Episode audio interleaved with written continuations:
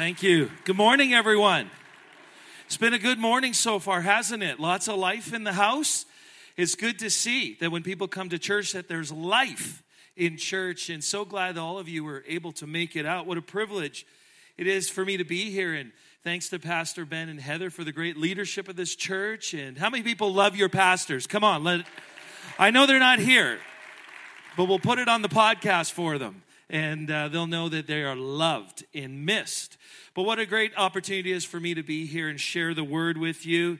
Uh, my wife and family are not here with me today. Uh, three of them are at a youth leaders training event happening this week. We've got over 300 youth leaders and youth pastors from all over Alberta being trained and, and praying for the next generation. I hope you're excited about the next generation in your church with Pastor James and Tahila and all of that.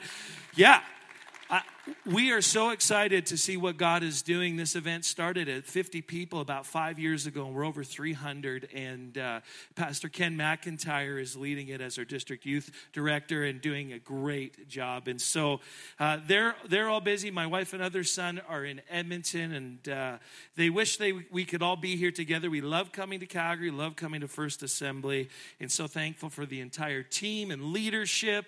Uh, we're so connected, not just relationally but just as a district office the First Assembly, we just love the great relationship we have uh, with the leadership team here. The scripture that I want to launch from this morning is uh, written from Paul, the persecutor of the early church, later to become maybe the most ardent follower, certainly the greatest author of the New Testament. And he's sending a group text to see if you're paying attention. Some people are like, I don't know what a group text is. Sending a letter to the church in Ephesus. And uh, here's the scripture in Ephesians chapter 2, verse 8 to 10. It's up on the screen for you if you'd like, or you can look it up in your Bible on your own or your digital device. This is what it says. Paul writing to the Ephesians God saved you by his grace when you believed. You can't take credit for this, it's a gift from God. Salvation is not a reward for the good things we have done, so none of us can boast about it. For we are God's masterpiece. He has created us anew in Christ Jesus so we can do the things He planned for us long ago. I've got a simple message for you today, and I've entitled it uh, to go along with our soul searching uh, series Ask the Artist. Ask the artist. Let's pray together. God, we thank you for this church. Thank you for this leadership team, pastoral team, staff. Thank you for this tremendous body of believers that come together week after week to make an impact in this wonderful city of Calgary. We thank you, God, for your word that teaches us and gives us life. We thank you for the worship that we've had today. There's so many things we're thankful for, God. We just give you praise. And God, we thank you for Tim Hortons iced cappuccinos. In Jesus' name, amen. Never too cold for an ice cap, my opinion. If you're truly serious about soul searching, start asking yourself some questions. If you're truly, truly serious about soul searching, start asking yourself some questions.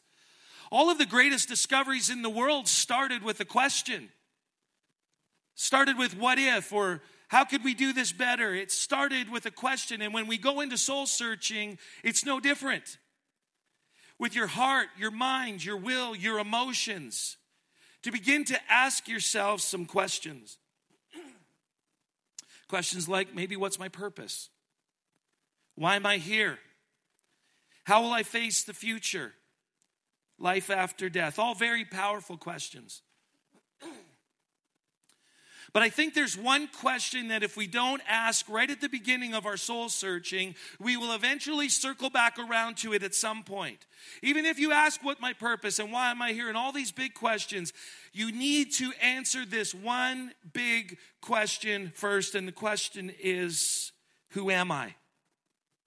Who am I?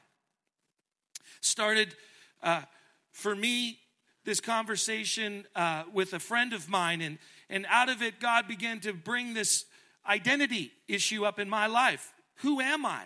Not Paul Fraser, 5'10, 200, and we're not counting numbers, just ish, 200 ish. Not, not my resume, not my accomplishments, none of those things. But deep, deep down inside, in me, what I really think, what I really, really feel, what I really, really want, and what I really, really need, that's me. Not the filtered version of me that all of you get.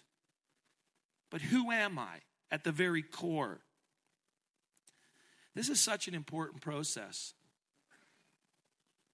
We need to make sure that we are defining ourselves by the right things. Preparation for this talk, I did uh, more reading than I would maybe normally do just to see what other people are saying about identity and culture. And, and uh, I read a paper from some professors in the Case Western Reserve University. And I'm paraphrasing the definitions for you, but they talked about models of identity crisis. And they talked about two markers that show up in the models of identity crisis. The first one is this is identity conflict. And identity, con- identity conflict is this starts when we ultimately define ourselves by what we do. We define ourselves by what we do. It creates a conflict. It's not a, it, this isn't a new idea, by the way. This started at the very beginning of the creation story in Genesis chapter 1 1. In the beginning, God created the heavens and the earth. And then the next four days, he creates everything else. And on the sixth day, he creates man. And he looks down and he says, It's not good for man to be alone. And all the men said, Amen. Women, jury's still out, but the men are like, Amen. And, and Adam and Eve are living their lives, and Satan, the enemy of God, comes to persuade Eve to do something. Now, God didn't have a lot of rules. He said, You can eat from every tree in the garden except this one. And I can picture Adam going, Well, what about that one? No, no, you can eat from that one, Adam. Well, what about that one? Yeah, you can eat from that one. Well, what about those over there? Yes, Adam. You can eat from that. See, it's tough for guys. It takes a little while to figure it out. It's like but what about that Adam? No, you Adam, no, you cannot eat. That was the only big rule. And Satan persuaded Eve to go and eat from this tree. You see, the very beginning, God created us as human beings, so we were able to be before we went and do. You were able to be who you are, and then you get to do. But what Satan does, he said to Eve, If you eat of this tree, then you will become. It's the opposite. And we do it all the time. Where we try to find our identity in doing and not understand that we were just created to be, and then we get to do. Is anybody awake out there? This, this is a game changer for me. For so many years, I wrapped up what who I was in what I did. But what happens when you stop doing it? What happens when you maybe you wrap yourself up in work, but what happens when you stop working? Or you're not successful? What happens if you wrap up your identity in, in recreational sports, art, you name it. What happens when you do that, when you wrap up your uh, identity and affirmation and approval from others? What happens then when all that goes away? Should it affect who we really are? The answer is no, but it does, doesn't it? And right from the very beginning, if you find yourself doing so that you can become, watch out, you're setting yourself up for an identity crisis. This is important stuff that we have to work through. And for me, It's the places that I get the most affirmation in, is the place that I find is the, is the space where I misplace my identity. You do it probably too, where people affirm you and affirm you and affirm you, and you like it. And so you keep doing it. And pretty soon it comes a habit, and pretty soon you love it, and, you, and then pretty soon you are it.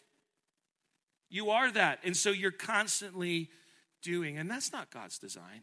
And so there's this identity conflict, this trap that we get in. And I can tell you from my own personal experience, it's absolutely exhausting because you're always working to get, to become. And what happens when you don't? You get shaken at your very core. There's this constant conflict that we have between our thoughts and actions sometimes and God's original design. So when I find myself in this place, I have a simple prayer. And this is the prayer I am loved and I'm accepted. I am loved, I'm accepted. I don't have to work for anybody's affirmation. Why? Because I am loved and I am accepted. I'm not afraid of being rejected. Why? Because I am loved and I am accepted and I don't need anything else. It's a beautiful space to be. But I'll be honest with you, it's hard to get there because in our culture we get wrapped up so much in what we do. But hear me on this. This isn't an out for you to being lazy. Well, you heard the pastor. I shouldn't do anything. I'm not shoveling the walks today, taking out the garbage, doing the dishes. Nope. Just going to slide into that B zone. Just going to be. It's going to be. Hey, can you go do that? I'm right now I'm being. You're going to leave me alone. No. Hear me on this. When you are being who you are, then you get to do. Then you get to achieve. Then you get to accomplish. And your identity doesn't get wrapped up in all of that because this is where you started. Does this make sense?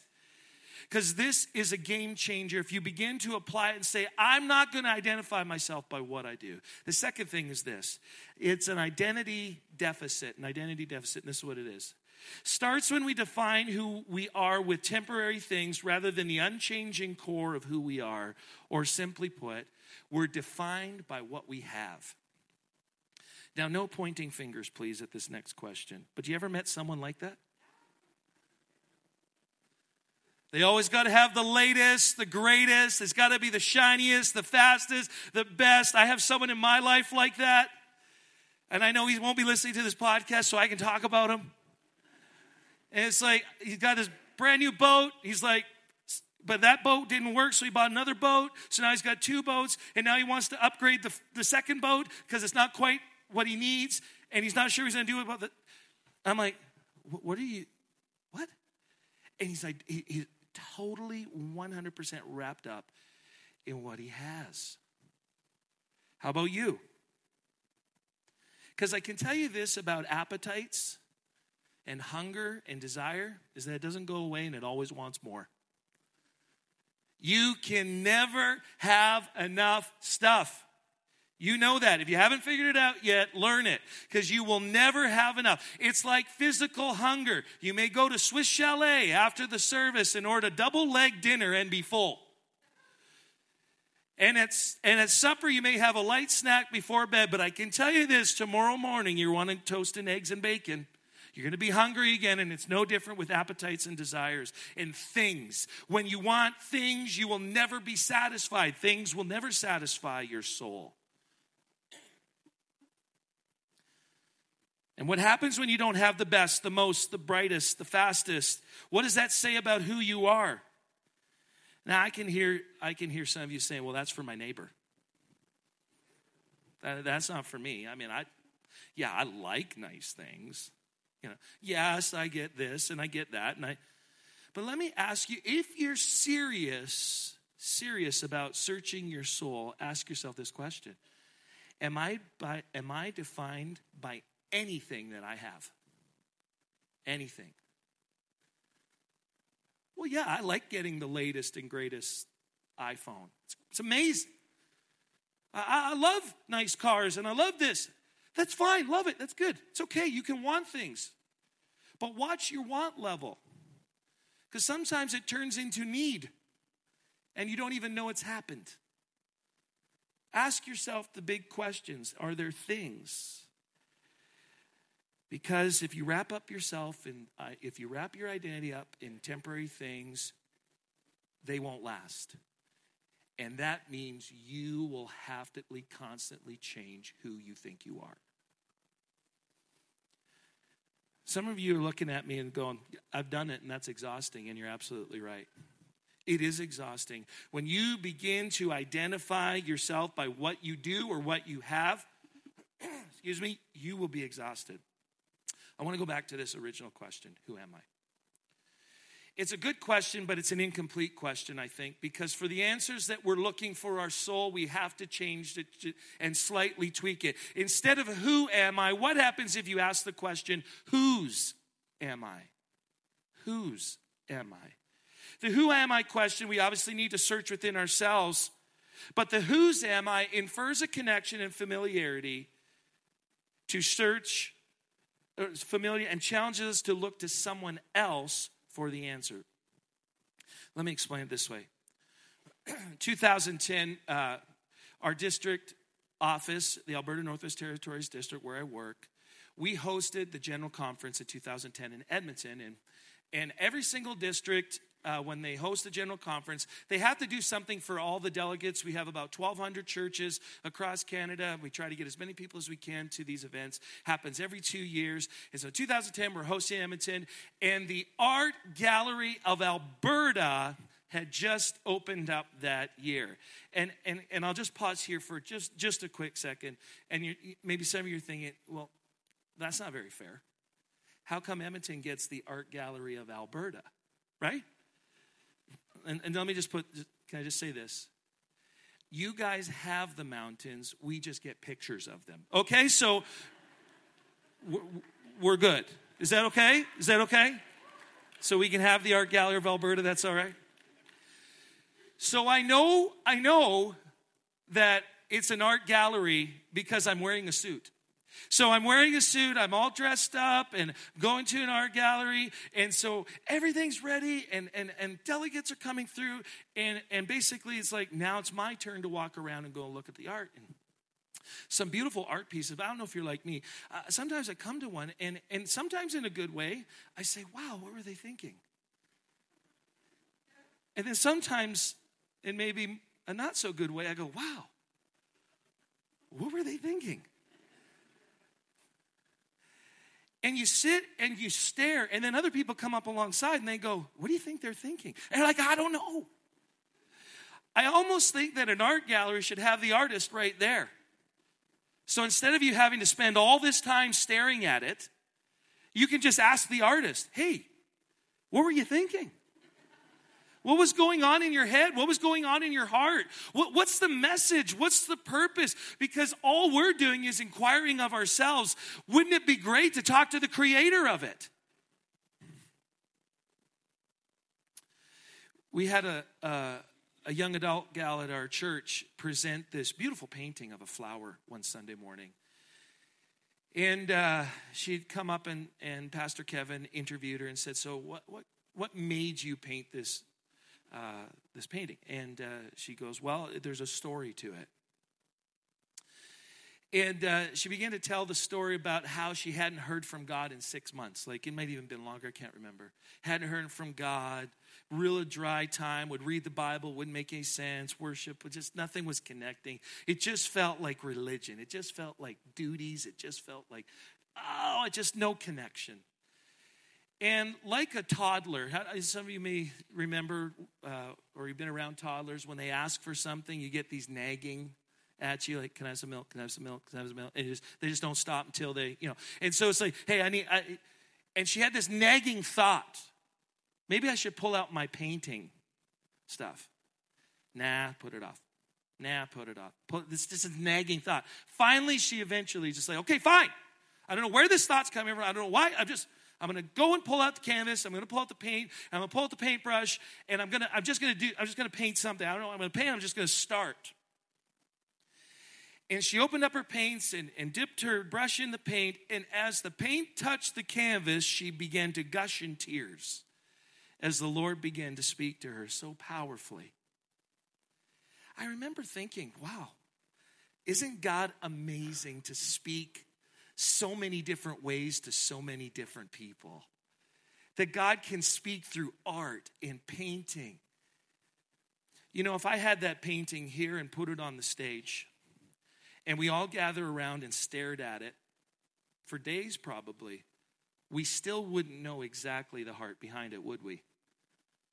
And I have a feeling you're doing that with your lives, some of you, where you're staring at your life and you're looking and you're trying to figure out what it all means. What's the purpose? What's the message? Why was this created? Can I tell you to ask the artist?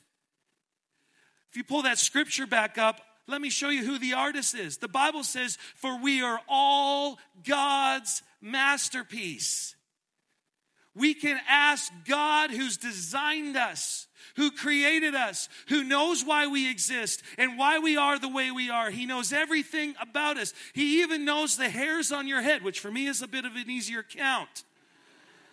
He knows everything about you. There's nobody in the world that has your same DNA. Nobody has your experience. Nobody has your talents, your gifts, your ability. Nobody. You're uniquely and wonderfully and beautifully made. There's no one else like you. And the more you look inside yourself, the more questions you will have. You need to ask the artist, Whose am I?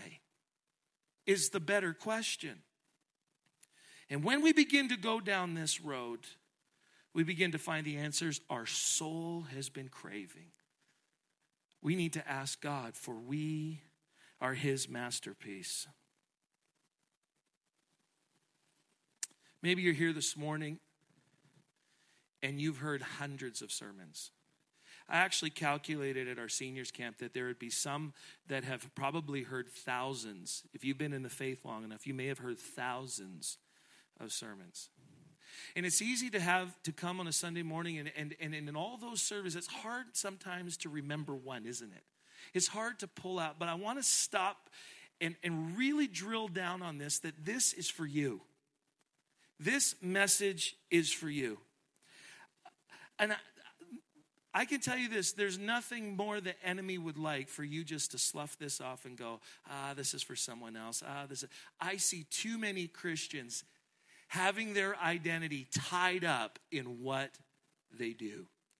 I see too many Christians tied up in what they have. We need to break free from that. we need to understand that we don't need to work for people's approval because we've already got God's approval. We need to, we need to understand that we need that we don't need all the things that we think we do because we have God. I want to imagine with me for a moment if you walked out of here today, you walked out these doors, and your vehicle was gone. Your house was gone. All your possessions, all you own right now is what you have with you. That's it. Imagine that was all you have. And then tomorrow morning, when you wake up to go to work, you don't work. Don't have anything. All you have is what you have right now no work, no possessions, no nothing. Who are you? Who are you in that place? Because if you can answer that, that'll change everything. Can I tell you? You're God's masterpiece. That's good news today. You are God's masterpiece. And you've been beautifully created for this season, for this time, for this moment. You are His, and you need to figure out what He's asking you to do. Can I tell you this? He's not hiding it from you. He wants to begin to reveal his purposes over your life. He wants to begin. It's not like, well, why'd you create me? Ah, it's my secret. I'm keeping it from you. No, he wants you to know. He wants you to experience the fullness of what what He has for you and stop beating yourself up for making mistakes. You're imperfect and you're loved and accepted. Well, no, I got to be perfect. No, you don't. You got to be you. And you'll be loved and you'll be accepted. Jesus died on a cross despising the guilt and shame. He actually looked at shame and he looked at guilt and he despised it so greatly that he took it all upon himself so we would never have to feel one minute of shame. Not one minute of shame. That's who you are. You have the ability to walk around in total freedom as a child of God. Maybe you're new to church. I try to think what it would be like for me to come to church for the first time. Born and raised in church. Maybe hearing a message like this may seem weird. Asking God, talking to God, yeah, right. You need some sort of golden telephone, right? And St. Peter's on the other end. All those other jokes. And by the way, Christians do have a sense of humor, in case you're wondering. It's just hard to find sometimes. You're sitting there thinking, how could I hear from God? What happens if I told you this? That you were actually created, formed in your mother's womb with the ability to hear from God and you didn't even know it. I'll go a step further. I bet you that you've heard from God your entire life in subtle and not so subtle ways, but you didn't know it was His voice speaking to you, encouraging you. What would it be like if I told you that you could know Him? You could know Him personally. You could connect with Him every single day. And in His Word and in prayer and in worship, you can have this, this relationship develop. And He's not this invisible God that, that stays off. In fact, He's closer than a brother. And what happens if I told you that there are amazing people at this church that would want to walk with you and talk with you about forming your faith and walking in a relationship with God? It's good news for you today.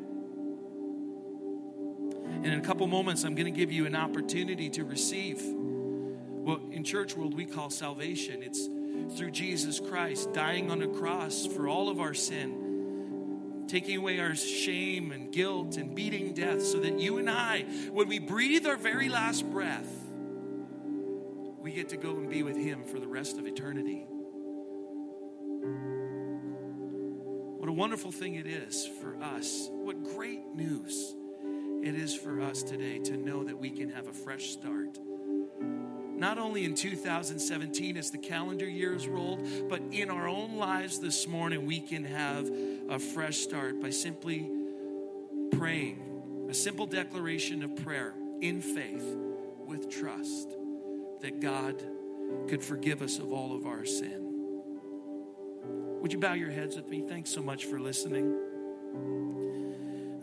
Your being here today is not an accident. Your being here today, for me to be here today, and for this worship team and the people you're sitting next to, this has all been designed by God for you to be here and hear this today. And maybe you're here this morning, you've heard what was sung. I mean, I really feel like the worship this morning preached the message. So spirit led But maybe you're here this morning, you're just like, oh, I'm new, but I'm not, I, I don't fully understand. I, I need more information, and you're not maybe ready to make a big commitment. And can I encourage you then to make a small one? Would you consider coming back next week and hearing more and talking with people, talking with the pastors, talking with leaders? But maybe you are here this morning and you're ready for a fresh start. You're ready to invite Jesus into your heart. You're ready to ask the artist.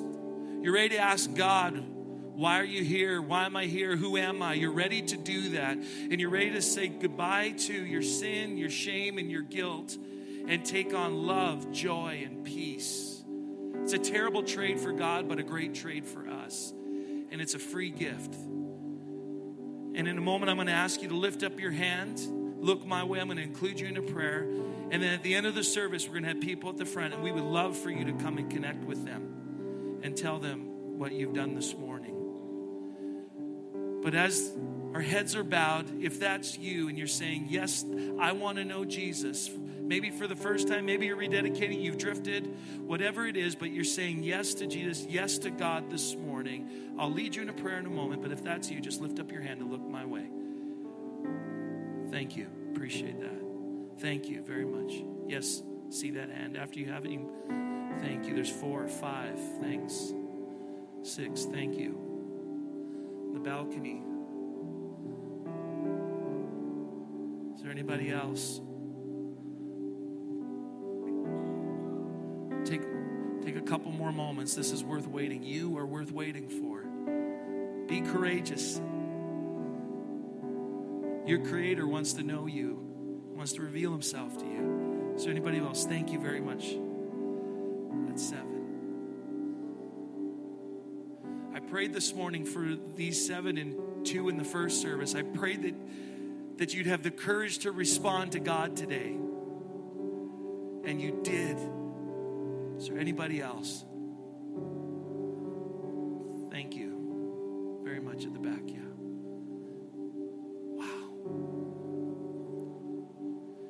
And so, for those eight and maybe others in the room that didn't put up your hand, but you want to say this prayer, it's a simple prayer. It's not the words, it's the intention of your heart. We call it faith. If you pray this in faith, the Bible says that, that you'll be set free. And it's a simple prayer like this. If you'd like to pray with me, Dear God, thank you for your love. Thank you for creating me. Thank you for designing me. Forgive me for my sin. Forgive me for my mistakes. I want the old to be gone and the new to come. Would you give me a fresh start with your love and your grace and your forgiveness right now? Let the heaviness of my past, let the heaviness of things around me just fall off. And let me receive you into my I receive your love and forgiveness right now. And if you prayed that prayer, the Bible says that you've received Jesus. He's come into your heart. And it's a beautiful thing. In a moment, we're gonna we're gonna do something. There are other people in this room that maybe, you know, in small or big ways have their identity wrapped up in what they do and, and what they have and it's leading you down the path you don't want to be led. And if that's you, I want to include you in another prayer. You're, you're just going, yeah, I'm, I'm stuck in that. I, I, and in some way, I feel the Lord speaking to me this morning. I need to do something. If that's you, just lift up your hands. Not for me, it's for the Lord. You're saying, yeah, I, I just got some stuff. Thank you. Yeah, hands up. It's a declaration saying, yep, yeah, thank you wrapping up my identity in some of the things I have and some of the things I do. Thank you for your honesty in the balcony. Thank you. So, Father, I pray for my brothers and sisters right now, and, and, and, and I'm praying for myself again today that I don't get wrapped up in what I do and, and I don't get wrapped up in what I have, but, but I get wrapped in who you created me to be. That's who I want to know. That's the core. From this place, I want to live. From this place, I want to give. From this place is where I want to do life is understanding that I am a child of God. I am a son or a daughter. I don't have to work for anyone else's affirmation. If I get it, great, but I know who I am. And I'm not going to be swayed any longer, putting my faith in things and putting my faith in actions. In things I do, I'm going to put my faith wholly in you. Pray for them today now in Jesus' name. Could you stand with us? Thanks so much for engaging this.